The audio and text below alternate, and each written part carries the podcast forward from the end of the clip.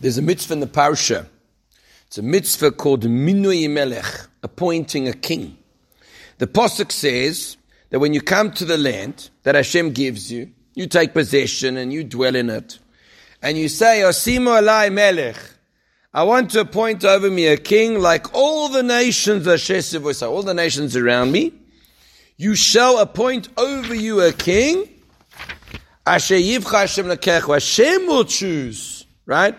From amongst your, your brothers. You appoint on yourself a king, etc. Now, there's a problem that the Meforshim ask over here. Since there's a mitzvah to appoint a king, why in Sefer Shmuel were the Jews criticized? When they came to Shmuel Anavi and they said to Shmuel Anavi, we want a king. For the wrong reason. Oh, that's one of the answers they give. The right. Good, good. So we have to see what is the difference. What is the difference? So, first of all, you have to ask a question before that, which is the three mitzvahs that the Jewish people commanded when they got to Eretz Yisrael. The one was to appoint a king, the second was to destroy Amalek, and the third was to build the Beis Hamikdash. Neither one was done immediately. And obviously, under Yehoshua and all the leaders that followed, obviously there was no, there was a reason why we shouldn't make a king yet. Right? So the question is, why not? If the Torah says make a king, you should make a king then. So what is the nature of this mitzvah? And also you can ask, what is the purpose of a Jewish king? What is a Jewish king supposed to be? Just a, means of government? Means of running a country? You don't have to have a king for that. And what would you say to people today who all believe in democracy? Right? We, we less believe in democracy, I think, in South Africa. But the, the vote is, right, everyone who does that. So what, what, what's chat? So we start off with the following. Rav Miller asks a very important question. And this is important for us in today's time. And that is throughout the book of Shoftim, the book of Judges, which is about 400 years of time, right? We didn't have a king. Why not? And he explains very simply. Because if you have a king in charge who forces the observance of Torah, what happens then when you lose the king? Yeah, yeah the, Torah doesn't become, ah, okay, now the cat's away, the mice will play. Hashem specially did not want a king for that time said we should learn to serve Hashem without coercion of a king, without someone forcing it upon us. We had judges, we had basins, but we didn't have a king because we needed to crown Hashem as king. And there's actually a piece like that.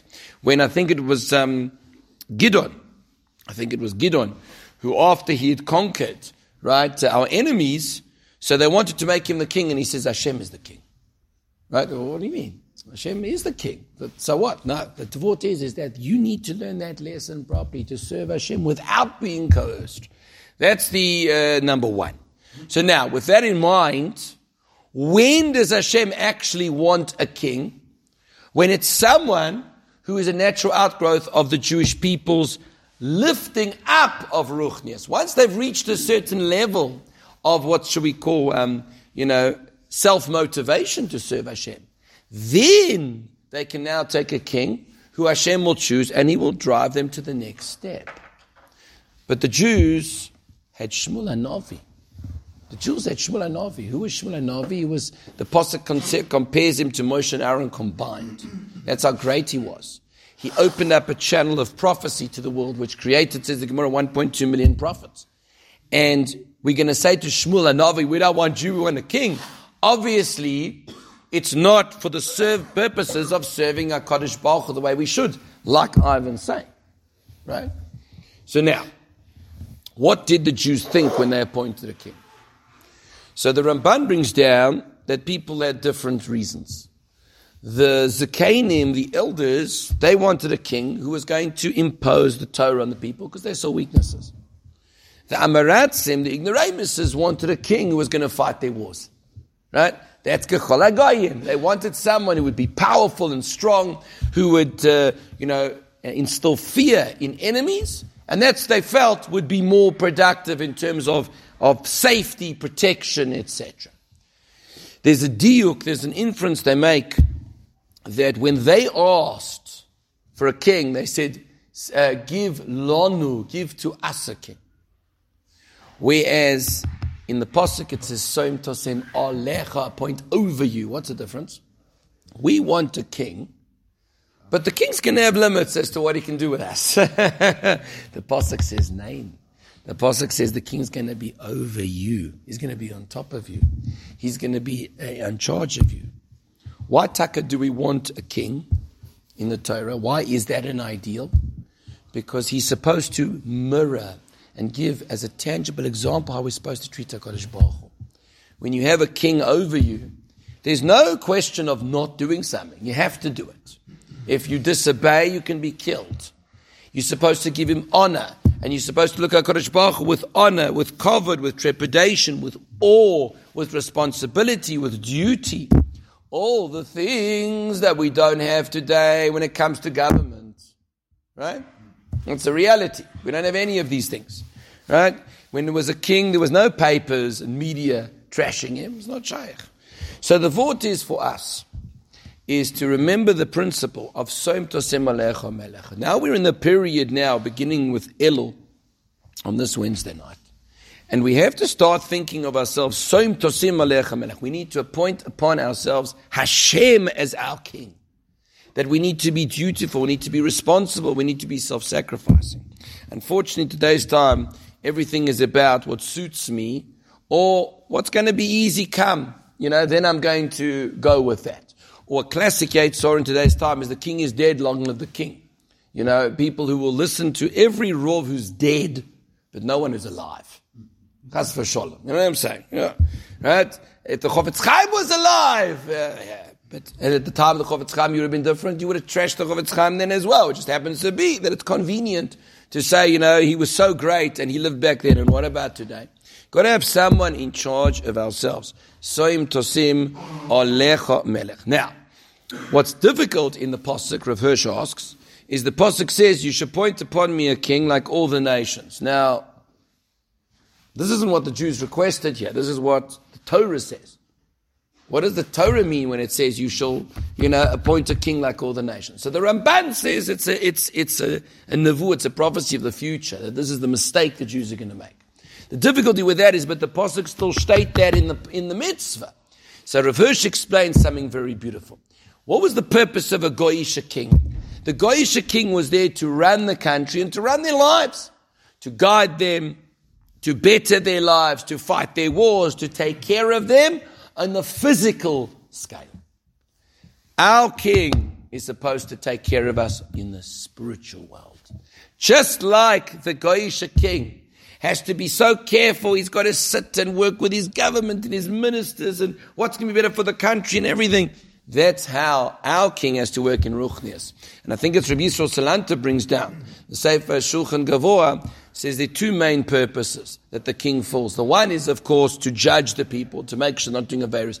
The other one is to notice their chisroinus, to notice what's lacking in them, and to address those weaknesses. Because let's face it, anybody who addresses any weakness in us, straight away we put up a defense mechanism. We don't want to hear it. Right?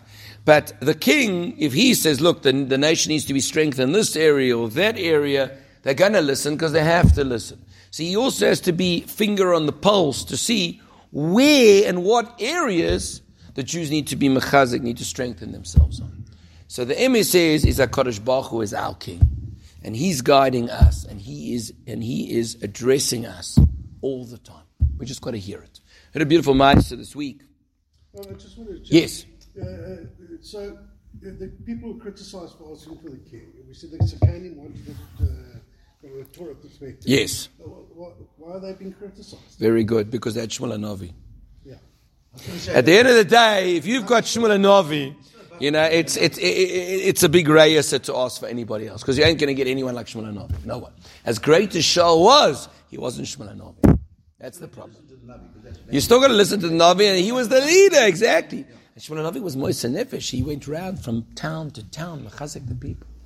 It's a beautiful story I heard this week from uh, Rav Melech Biderman Shlita. He tells there's a bungalow colony. You know, now it's the bungalow time in America. Everyone's going away. And uh, bungalow colony in America, in the mountains, and the family decided to go for a walk in the day, and the, the father decided to stay home with the, with, the, with the kid, the baby. And he's at home, and all of a sudden, he hears this buzzing sound. And you know what that buzzing sound means heavy buzzing. and he sees a swarm of bees come right into the place. So of course, you know, a swarm of bees comes in, he grabs the kid, and he gets out very quickly. So he waits outside, he's waiting for the bees to go, etc., and then the family comes back. They ask what's going on over here. He said, No, some bees came in, so the mom says, Let me come inside. So she goes inside, the bees have left, but she smells something funny. What does she smell? Gas. Gas had leaked, and he had a mm-hmm. blocked nose. He couldn't smell the gas. Now, what happens if you're in a place of gas for too long? You can almost choke, right? That's very, very dangerous. I remember in Yeshiva, there was a, there was a rov that had a gas leak in the whole house. They all ended up in hospitals, not posh. So what did HaKadosh Baruch Hu do? Hashem said, I don't want you to, to, to choke. So I'm going to send the bees. So said when he saw the bees, what's the first thing comes to mind? Oh, it's such a bother. I'm on holiday and this should happen. Now I'm outside. Ah, all right. What was the Kodesh Baruch Hu doing? He was sending the bees to save him. That's what a Kodesh Baruch Hu does.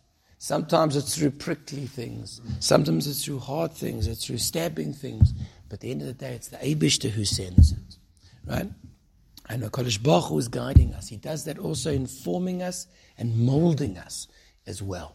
When Hashem sends this person, that person, etc. You know, I know uh, of a Rov who one time he made a terrible error in the in the in his job. Made a terrible error, and he felt like very small because he knew he was wrong.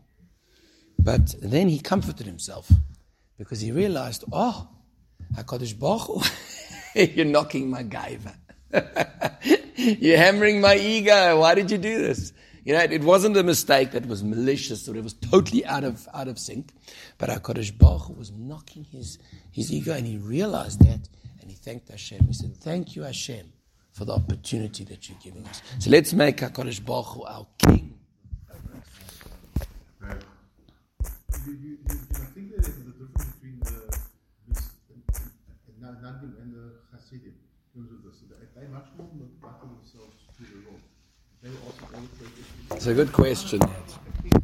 It's a good question, that.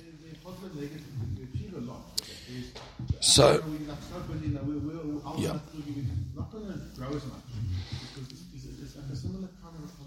So the, the, the, truth is, it's a very good point. The truth is, it's a very good point. The. There, there's a, if you look at Kovod Torah, Sfardim in particular have tremendous Kovod Torah for their Rav. I remember once Rav Ovadia Yosef was in a car, and he arrived somewhere, and he couldn't get out the car for an hour. People were crowding around him, etc. But, and the Hasidim also, there's a tremendous Kovod Torah.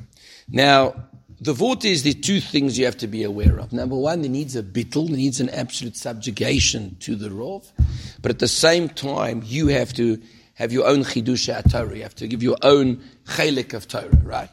And the problem is, is that in each approach you have weaknesses. If it's all about your chidushim, then you could end up saying, well, I don't need the rov, right?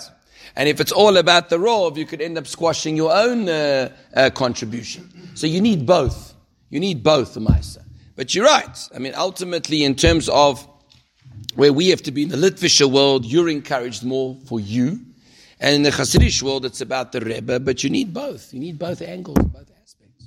That's the truth. I'll tell you the advantage of the of the of the of the uh, approach of the individual approach of yourself is that you yourself will develop yourself and you'll feel that connection to Hakadosh Baruch Hu. The other approach is the work of Emuna Pshuta, simple Emuna, right? The Rebbe said, so that's how I treat HaKadosh Baruch Hu. HaKadosh Baruch Hu says, and that's it. I'm not making cheshbonis and accounts and everything. Right? I'm a believer today. We have to have a mahalach. You've got to associate with one stream, but you, you learn from everybody else. That's what I think.